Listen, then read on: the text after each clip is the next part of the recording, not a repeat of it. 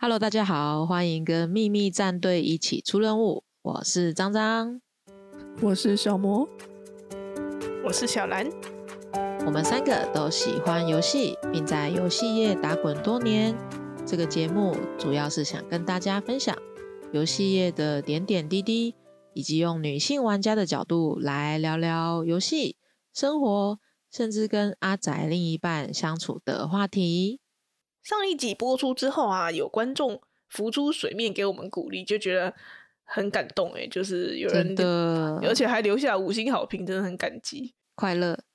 对，那观众有来信说他在我们哎上上集吧，第一次听到高敏感这个词，突然想到啊，就是这个词应该是最近几年才出来的吧？我是我自己是因为几年前看到一本书，叫做《嗯高敏感是种天赋》。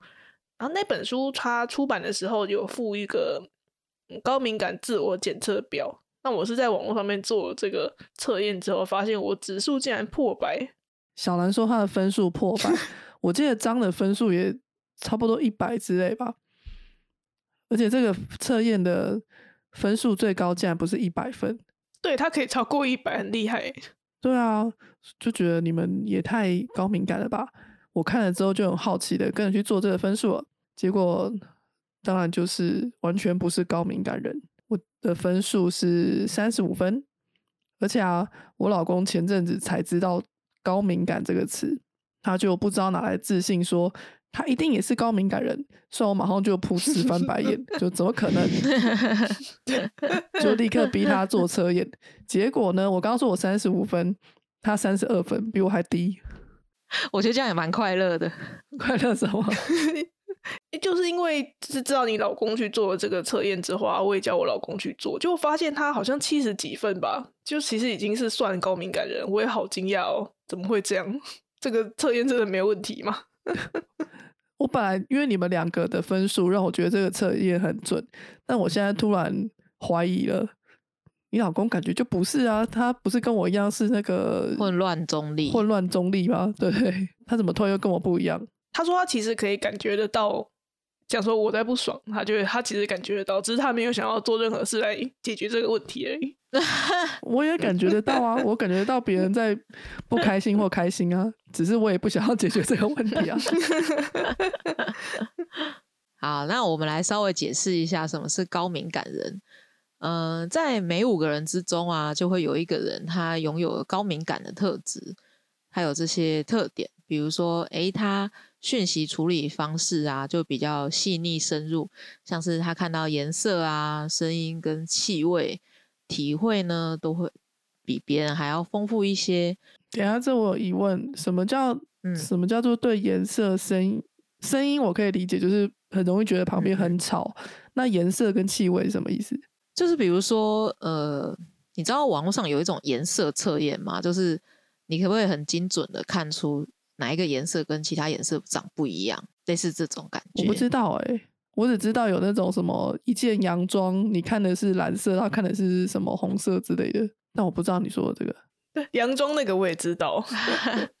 然后气味就是，比如说像我小孩有便便的话，我都会第一个发现。就对味道方面会比较敏感，这很正常吗？有点臭哎，真的很臭。正常人应该会发现，是只有老公不会发现吧？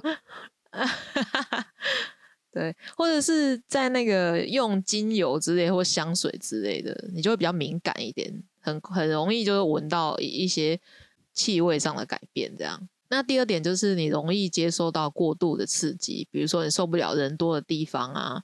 来来去去的人呐，他们明明可能没有在看你，但是你就觉得说有感受到视线。像小孩跟小可，如果同时跟我讲话，我就很焦虑，所以就会很需要独处充电。我爱居家办公，耶！很久没听到你浮夸的耶。因为我现在就是一个礼拜可以居家办公两天，我觉得好快乐哦，好羡慕哦！我可以一个人工作，可以不用出门。重点是你可以一个人的，因为你不觉得疫情的时候啊，虽然是居家办公，可是有小孩在一起，在崩溃，超级崩溃的。我那时候一边工作一边煮顾小孩实在是太崩溃了，所以就受不了，还去做那个什么线上智商，觉得哎还不错，有一点舒缓的效果。好，那第三点呢，就是情绪的反应和同理心比较强，比如说容易注意到别人的不舒服啊，就是有点类似可以共感到旁人的心情，像是同朋友跟你诉苦。的时候，或者说出他难过的地方，你不知不觉你也会跟着他一起难过，或是你看暴力的电影、玩暴力的电动，就会有比较有压力。像看恐怖片也是。那相对的，你在欣赏一些艺术或音乐的时候，也很容易深受感动哦。这么说啊，像小魔不是高敏感人啊，你你去看电影的时候会感动到哭之类的吗？看题材，如果今天是就是亲情方面的题材，我还蛮容易感动落泪的。可如果是还会什么爱情之类吗？就还好。嗯，那你会觉得就是那种暴力的电管，你会觉得很痛吗？会啊，嗯，那种就是刀子不是抽出来会有那个坑的声音吗？嗯，我每次看到就会觉得有一种毛毛的感觉，觉得好像 手要被切到，好痛哦。那你也有一点点高敏感的特质，可是我觉得 不能说因为有这些事情就是高敏感。像你们说，呃，高敏感人会很容易察觉到别人的感受。可是刚一开头有讲啊，小兰的老公也很容易察觉到别人，可是他觉得察觉到跟他想处理是两回事啊。我也是不会想去处理的人呢，其实，但是张肯定是会想处理。对啊，所以我觉得。就是把会察觉到别人情绪这件事情当做是高敏感一个特质，这一点我是有点质疑的态度啊。好，那第四点就是对微小的刺激会有反应，比如说别人一个动作都可能会让高敏感人不安，他就是俗称的玻璃心。玻璃心这个我实在很想说，张真的很玻璃心，所以。可以，就是如果你觉得很棒，你就称赞我们，然后或者五星好评，就拜托大家。但是如果你觉得有点不喜欢，建议方面的话是没问题啊。但是如果你觉得说，你觉得今天自己真的就是单纯的不喜欢，那就当做没听到就好了。不然的话会有。张的玻璃心会破碎，我们会玻璃心，他会伤心。你千千万不要来说今天张说的话不好笑，对，或者说哪哪一边的那个笑料说的实在太烂了，不要要想不要硬说这样，不要让我知道哦，谢谢。如果有人说，嗯，对我也觉得张你真的是个读稿机，那你会觉得这样算玻璃心吗？不会耶。我可能就会觉得，哦，那我真的是要想个办法。那其实也没有很玻璃，还好的。我觉得我们听众都蛮就是个好人，谢谢大家。所以目前都是收到很温暖的回馈。没错，我觉得很棒，是个适合玻璃心的听众哦。好，然后第五点就是肚子饿的时候就会生气。我觉得这是在说小莫吧。我肚子饿就超生气的。像我今天啊，我今天晚餐就是觉得礼拜五嘛，因为我们今天录音是礼拜五晚上，想说哎，礼拜五下班应该可以去吃个晚餐。结果我去了三家店都没位置，我就后来就很生气，明明就跟店也无关，也没什么好气，但我就很不开心。然后你就吃了，我就后来找一间有位置的店啊。但是吃了，就他上菜之后吃的第一，哎，还蛮好吃的，然后气就瞬间消了。因为他吃到好吃的东西就开心了。我懂，就是有一次我去某一间餐厅，然后我就满怀期待，因为他感觉很有特色。我就是对那种有点特色，我就觉得哎，这间一定很好吃，我要进去吃。然后我等了超过二十分钟，他还没上菜，我就有点生气，我就一直去提醒店家说，我到底什么时候要上。然后后来吃了第一口，好好吃哦！我就跟店家说，我消气了。我还特别跟他说，你吃这个实在太好吃了，我消气了，我消气了。那他怎么办？觉得这是个 OK，然后现在又觉得哦，好像还好了，至少称赞他。对，我就原谅他，好吃是值得等待。好，好，然后第六点就是追求完美，就是会希望说每一个决定都是正确的决定。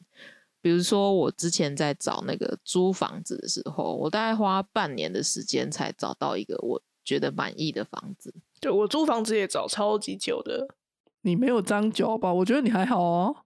可是我那时候就是有一点点我不喜欢的地方，我就我就不要，就觉得我一定可以找到更好的。然后这总是会到最后就是火烧屁股，就只好再找一个可以接受的，就会这样。好，那这样一看呢，根本就是哨兵向导的题材嘛！哇，好香哦，自己觉得很香。像我就是呃，虽然是一个比较外向的人，但我其实是一个忍受不了安静空气的那一种外向高敏感人。其实外向的高敏感人应该是占这种特质人有三十帕左右。嗯，所以如果一个人一个群体当中有一个人可以一直带动气氛，我就会安静的看对方表演，就不说话了，这样很棒。我记得我当初看到那个书啊，然后分享了这个自我检测的评量表给你们啊，然后发现张也是蛮高分的高敏感人，就一开始我还蛮意外的，因为。就一直以来都觉得张的个性是外向啊，不会像我这样不喜欢跟陌生人接触。但其实就是像你刚刚讲的，其实这个族群的特质，张也有蛮多符合的。像是就很容易注意到别人不舒服啊，事情一多比较容易慌张之类的。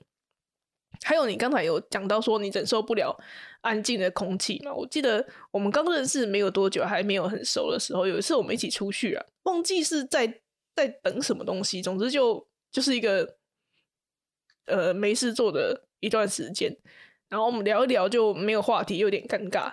我记得那个时候你就一直翻自己的包包，然后拿东西出来 当话题。得这件事，我印象超深刻，觉得这个人还蛮有趣的，就很努力的要找话题。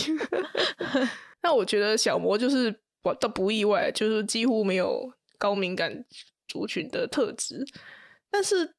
就是像说刚刚讲的啊，就是肚子饿这肚子饿心情不好这一点也是高敏感的特质之一。我突然想到一件事，我们忘记说为什么要这一集要讲高敏感这个话题。有啊，一开始我有讲啊，我没有讲听众的来信内容吗？没有哎，哦，来信内容没讲到哎。对啊，我们忘记了。好，我来说一下为什么我们今天这一集要做高敏感人呢？好，因为我们收到了一个听众的回馈，他说：“三位主持人好，我是决定要浮出水面的台下听众。这一集跟之前不一样的地方是比较欢乐哦。他现在就是在说我们 EP 十闲聊了一个小时。好，对不起，闲聊一个小时是我讲的，不是他讲的。好，听起来很有趣。”好多地方跟着主持人一起笑，而且听这一集才知道，原来三位认识这么久了，难怪默契很好。这集学了新词“高敏感”，以前不知道有这种人格特质。喂狗之后，只有粗浅了解，但是意外有这样特质的两位主持人也能做到担任管理职，不知道有没有机会深入做这一集呢？这样有没有帮忙到多一点节目主题呢？有有有有有有有有有，有，马上让我们多出一集。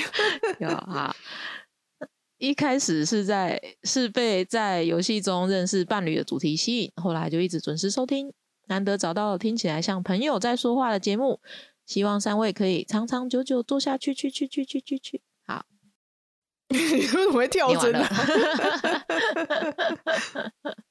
等一下，我以为是我的 耳机有问题，所以听到跳针，所以小兰也听到跳针。不是，是他真的跳针，自己跳。不是啊，是我故意讲话跳针的。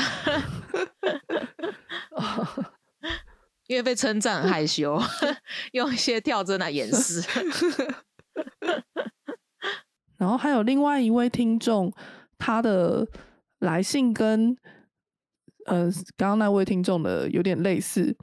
他听了二一千金那一集啊，他觉得推荐了很多很有趣的作品，他会找来看的。那我们非常开心，就是对推荐一下有用。然后在第九集，就是二一千金那集，因为我们花了我记得花二十分钟吧，回一位听众的问题，就是女朋友不喜欢他打电动，是那集没错吧？对所以他就觉得说，因为我们花很多时间回听众的问题，他也要鼓起勇气来留言。谢谢你这么认真，因为我们也很认真回你哦。真的，那而且那那一集真的真的回答很久，对，他就想说是不是要开一集？对，然后那一集就一个小时了。这一集不会也一个小时吧。然后这位听众说，他本身也在游戏公司工作，但他有个烦恼，就是公司的同事啊都很热情，下班会约吃饭，假日还会约唱歌。那他的性格本就有点避俗内向，不是很喜欢社交互动，偏向回避型人格。可是他又觉得不跟同事互动不太好，常常勉强自己参加，所以疫情就让他松了一口气。可是逐步解封，让他想到就压力很大，其实很不开心。可是又不知道怎么拒绝。然后之前他有听到一位主持人，他说忘记是哪位了，说自己的个性内向，是谁啊？是我吗？是小兰谁哦，是小兰，应该是哦我。对，好，就是他想知道个性内向、不习惯跟人互动的人，在热情的游戏公司该怎么调试比较好？因为游戏是他喜欢的产业，真的不希望这样离开。然后这两位听众的呃意见，应该是问题就有点类似，一个是说他想了解高敏感人的特质，然后又想要另外一位是说他有点回避型的人格，不知道在游戏公司要怎么跟同事互动。所以在这一集，我们就针对高敏感这件事情来聊，说高敏感人或者是比较不喜欢社交人，在游戏公司的跟同事互动的状况，就是我们这一集主题的来源。那我们刚刚讲到哪？刚 讲到哪？呃，就是高敏感人的，继续讲高敏感人的特质啊。那我觉得像刚张刚刚也有提到，就是会对气味之类的外外在的环境也比较敏感。我对像说天气啊什么就还好，但是声音跟味道我真的会很在意。像说工作的时候，如果楼上有走路的声音啊，或者是呃外面的车子的声音，都会觉得很烦。我同事啊，他坐在我对面，然后他开一个电风扇，轰隆轰隆隆隆隆隆隆的。我有一天我都受不了，我就跟他说：“这个轰隆隆隆的声是你的电风扇吗？”他只好就委屈他自己把电风扇关了，辛苦他了。但有时候办公室很热诶、因为办公室是有一种，就是大家的温度的感觉不太有，有些人很怕冷，有些人很怕热，所以我觉得开电风扇相对来说算是一个体谅他吧。因为如果他今天把温度调很低，那怕冷的人就会很辛苦。可是如果是怕热的人，温度调高一点，然后只有怕热那一位吹电风扇，好像是影响比较小诶、对，但是会有轰隆轰隆的声音。对我没办法，没办法忍受，所以 而且我已经戴全罩耳机喽。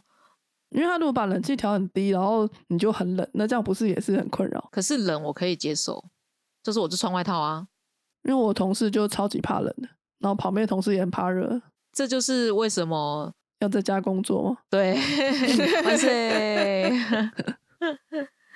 像你们说对声音很敏感，像我很讨厌手机发出声音，我的手机是完全静音的，它不管它不会发出任何的讯息声或者是铃声，它只会发出闹钟的声音。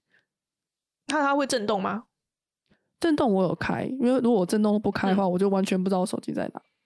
像因为我是 iPhone 嘛，然后后来买 A 那个 Apple Watch 之后就很方便，是它有个功能，就你按了之后按手表的按钮，它手机会响。我就因为这样子才找到我的手机在哪里。可是我觉得啊，就这些特质不是说有就一定高敏感，因为刚刚我也说嘛，我觉得我不是。可是像我讨厌手机发出声音，我也不喜欢工作的时候楼上嘣嘣嘣的。可是我还是觉得我不是啊，所以我觉就是认为说任何事没有那么的绝对，说你只要有这个特质就一定是高敏感啊，就是有一点特质也不奇怪这样。对，所以我们每个人或多或少都有一些高敏感的特质，只是你是不是高敏感人呢？还是要透过测验看你的程度来做判断。像然后张刚才也有提到味道，我甚至不喜欢任何的精油，任何的味道。然后这样说，其他人可能会觉得精油或者是熏香可以放松，但对我来说，闻到任何的味道都是一种压力。而且就算是呃香味我也不喜欢，唯一喜欢的味道应该就是我自己被子的味道吧。那你们会喜欢精油或者是熏香吗？我没有特别感觉，就是我不会特别去点精油，但如果说有人帮我张罗好，我就 OK 啊，可以闻啊。我很喜欢精油的味道，诶，像我就有精油项链啊、精油耳环啊之类的。然后我很没办法接受两首不同的音乐同时播放，比如说我在放音乐的时候，小可用手机看影片，我就会自己关掉音乐。真的好感谢降噪耳机的发明哦，简直是拯救高敏感人呐！世界都安静下 来了。每个高敏感人都应该要要去买一副降噪耳机，对，必备必备。可是我觉得。一般人如果同时听到两种声音，也会觉得很吵啊。因为像我家人，我妈、我老公都很爱看那种大陆的短的那种抖音啊，或剪辑出来的那种短影片。然后那影片的配音其实通常都讲话很急促，而且会有腔调。然后我每次听到觉得好烦哦。我觉得这有点喜好而已，就是跟声音本身没关，就是你喜不喜欢他放出的这个影片的声音。有可能是因为是老公在看你的影片，所以就会不爽。别人看，女儿在看的就可以。没有，你听到什么汪汪队啊，也是挺烦的。一次两种以上的声音我可以耶，我就会一边看影集，然后一边听就是别人的 podcast 节目，自己都觉得我好厉害，我现在一心二用到这种程度，而且两边我都还蛮专心的。你超强的。其实我像我可以同时做很多事，我可以一边打电动，一边看电视，一边划手机。然后像我小时候还会一边看电视一边念书，当然效果就不会这么好，不会比你专心做好了。可是同时做很多事，我就还 OK。可是很奇妙是，我不能够边听声音边做跟文字或思考的事情。例如说，我工作的时候，假设要写企划。然后我现在听 podcast，我就会听不到 podcast 的声音。然后像做高敏感人啊，还有另外一个特质，我也是觉得心有戚戚焉，就是所有的惊惊喜都是惊吓，遇到意料之外的事情都会让我很焦虑。像说之前那个第十集有讲到是跟脚本不一样，我就会很就会很焦虑这样子。然后任何的庆祝活动啊，我也不太喜欢。那种嘿，surprise，这种我都会超级，就是 超级压力，就是压力爆表，就是任何不知道让我不知道要怎么样反应的状况，我都压力都会很大。那小魔会喜欢惊喜吗？我我都还好哎，就嗯，因为我其实不太会感到开心或不开心，所以有惊喜或没有惊喜我都无所谓。我觉得也蛮强的哎，就嗯，怎样的惊喜啊？张的求婚的事情可以讲吗？可以啊。为什么？为什么小魔会知道张求婚的事情？我知道，他公司的那一段我知道，就是张的求婚的其中一次是她老公到了公司，跟她的同事一起。求婚嘛，帮对啊，求婚就是 EP 二讲的对，那时候有讲啊，对，像这样子的惊喜，如果是我话，我可能就不是很喜欢，因为我觉得有点太害羞了。可是并不是针对突然发生这件事不喜欢，而是我不喜欢被很多人关注我个人的私事，所以不是因为惊喜。呃，不开心这样，所以就觉得，嗯，你问我这问题，我好难回答哦。好，那高敏感人呢？他在同理心方面也是蛮高的，就是会受到其他人情绪的影响啊，也会因为能察觉到别人的情绪受到影响。那刚刚也有听到，就是小兰和小魔说，就是虽然我可以察觉到别人的情绪，但是我没有要解决的意思。那我就是属于那一种会想要解决的那一边，对，而且会深受影响，对。那我就蛮推荐，如果有听众跟我一样，就是对别人情绪比较敏感，而且会深受影响的话，就推荐你这本书，叫做《共感人完全自救手册》，里面就教你一些方法，可以来消化一下别人的情绪要怎么做。对，例如说什么？怎么样消化呢？嗯，例如说有一招是让你假装呕吐，就是如果有人对你呃宣泄了很多负面情绪，然后你可以到厕所或者一些私私密空间，假装用假装呕吐的姿势。把一些负面情绪用有点玄学的感觉，就是 做吐出来的感觉。对，那但是他更多的方法是希望你可以好好的隔离这些老是会对你吐负面情绪的人，觉得好神奇哦，就是远离他们这样，然后会让你就是里面有一些讲到说怎么样辨别总是会带给你负面情绪的人，然后还有建议说什么，因为他是其实。可以感觉到别人情绪这一种事情，不是那一种很理论的，或者像科学那样有公式，或是可以用实验去求证之类的。所以它里面会有一些比较玄学的东西，比如说呃，带一些紫水晶，说可以那个吸收负能量之类，这种导向的。对，反正就觉得还不错啦，可以看看。如果一时间要问我什么有用的方法，我可能要翻一下书。但是我觉得刚才听张在讲这一段，我真的超级佩服你的，因为这完全这这个问题完全是小魔脱稿演出突然问的，然后张居然可以讲的这么顺，我觉得好厉害哦。有吗？张不之前不是说他不怕脱稿啊，他就是一个不需要脚本的人啊。但我觉得刚刚没讲出什么有用的，很有用，讲的很顺啊，厉害。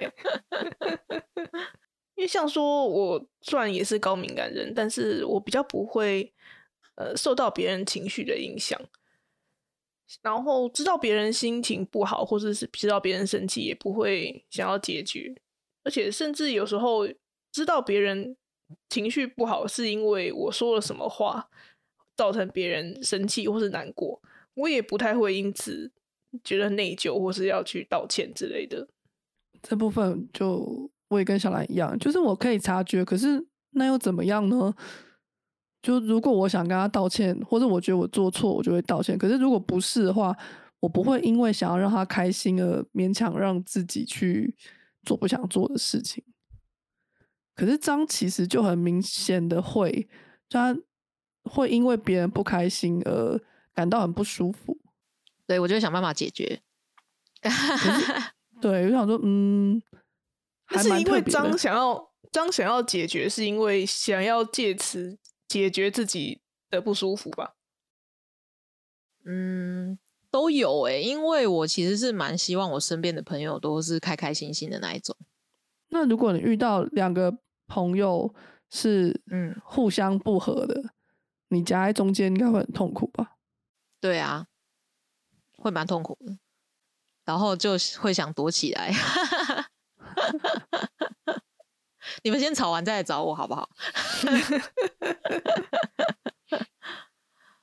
对，但是我也觉得说，如果我能够给别人带来快乐，也是蛮开心的啦。所以就是有蛮多个原因会促使我做出这样的行为。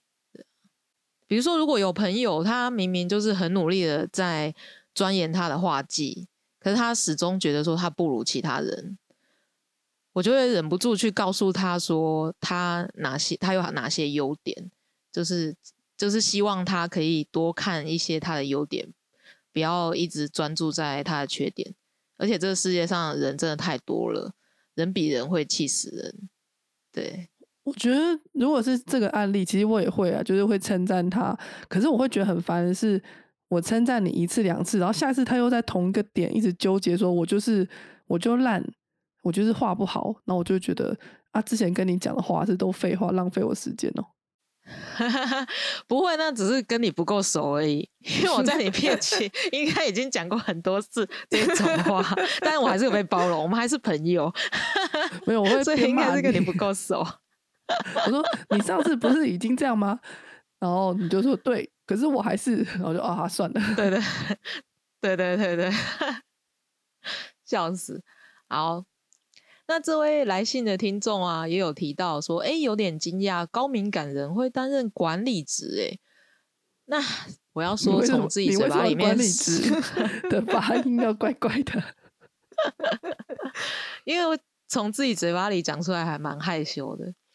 好，那高敏感特质就是帮助我在工作上啊，比较能够体会到别人的难处，会比较设身处地的为别人着想。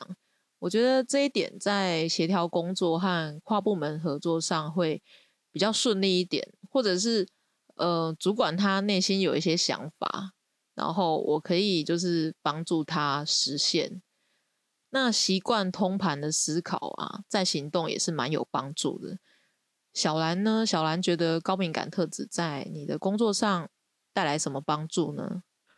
我的话，我觉得害怕意外的这个个性，在工作上有一点点帮助。诶，因为讨厌任何的突发状况，所以就会事先做好比较全面的规划，自己先在脑中沙盘推演一番，才会开始。正式的执行，所以真遇到什么事情的时候，就可以比较快速的做出反应。对我觉得这一点，高敏感人很容易就是先把坏的事情可能会发生什么坏事先想过一遍。像说我在讲电话或者是开会之前，我也会先想好我要讲什么，然后对方可能会回答什么，那对方。回答了之后，我又要再怎么做反应，我自己都会先在心里面想好。因为像说我现在住在就是不住在台湾嘛，那如果我要因为一些什么电器啊或者是手机的事情，我要打电话，那我会我会需要讲外文嘛，我会把我要写讲的话全部先写起来。然后再猜对方会讲什么，然后再把对方讲的话也写起来，然后再再写我要怎么回答。对我自己一个人就在那边写剧本，然后最后才等我都写好之后，我再正式的打电话，然后再照这个剧本演出。很厉害，嗯，那不知道听众之前有没有听过高敏感族群呢？希望今天有给你一些开启新世界大门的感觉，或是发现。原来自己也是高敏感人，要怎么样知道自己是不是高敏感人呢？你只要在 Google 搜寻“高敏感是种天赋”，然后空格测验，就可以去测测看自己是不是高敏感人喽。或者是我们会把连接，应该也可以放在节目的简介里吧，就大家可以点点看。就是我们开始说的小兰跟张都破百的那个测验。然后，嗯，我不是，我有点好奇，大家听完有了解什么是高敏感吗？我好像有点知道，又觉得有点模糊。然后我第一次听到这个词的时候，我觉得两位有一种，嗯，如释重负的感觉，就是啊，有一个名词来好好解释你们为什么会这样。我是觉得说啊，我终于不孤单了，就是自己不是一个怪胎。就是觉得说，哎，这世界上还有非常多人跟我们是一样的。对，我觉得最主要的，呃，知道有高敏感族群这样一个名词，就是应该算是松一口气吧，就会觉得，哦，原来我这些表现并不是一个很奇怪的人，而是很其实有很多人都是这样的感觉。对，尤其是看到就是每五个人当中就有一个人。是这样，有这样特质的人的时候，你就觉得说，哎，如释重负，有没有？就是，哎，虽然有点玻璃心，可是，哎，还有千千万万个人跟我一样有玻璃心呢。你就觉得说，哎，OK，OK，可以接受自己的，有没有？希望这一集可以让高敏感的听众接受自己哦。我觉得好神奇哦，因为我完全不会想要找到跟我一样的人，哎，就我也不会在意说有没有跟我一样，甚至于说，因为我就是一个比较想干嘛就干嘛，我不会说，哎，对方也是跟我一样这样子的想干嘛就干嘛的人，觉得好有同亲切感，我没有这种感觉，就我也不会因为说，你就就也不会因为说没有这样的人，然后就觉得啊，因为没有人跟我一样，所以我不能够想做什么就做什么这样的行为，所以我觉得你们会因为有同伴而感到。安慰的这个心理真的是蛮特别的。那今天这集的节目就到这边。那因为我们时间已经差不多了，所以我们要把这个主题分成上下集。上集是就这一集我们介绍了什么是高敏感人，下集我们就会回答高嗯回避型人格的这位听众的烦恼，就是说在游戏公司这样一个热情的公司的气氛中，如果你不喜欢跟同事互动，不喜欢社交的话，该怎么办？不知道大家觉得今天的内容怎么样呢？如果有帮助到你的话，欢迎帮我们到 Apple Podcast 留下五星好评，或是分享给跟张张一样有玻璃心的朋友哦。可以透过 匿名信箱留言给我们，让我们知道哪边可以改进，或是大家想听到什么主题，也可以留言告诉我们。另外，今后我们也会持续更新，欢迎搜寻“秘密战队出任务”，订阅我们的 FB、IG 或是扑浪，方便第一时间得知更新讯息哦。那就这样喽，拜拜，拜拜。